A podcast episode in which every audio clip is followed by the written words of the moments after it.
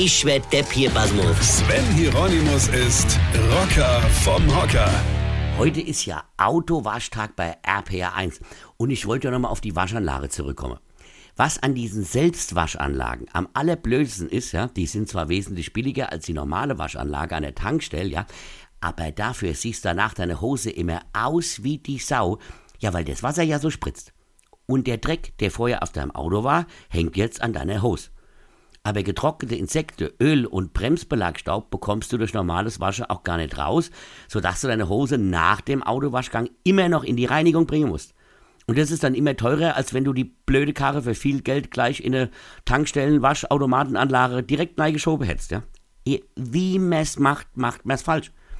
Aber am schlimmsten sind diese selber Durchfahrwaschautomatenanlage, die aus Amerika kommen und jetzt hier auch immer öfter zu sehen sind. Also die Dinge, wo du selber da durchfährst und ganz viele Menschen, die ganz wenig verdienen und nie aus ihrem ortsansässigen Kulturkreis kommen, mit irgendwelchen Schläuche und Schrubbern und Lappe dein Auto malträtieren.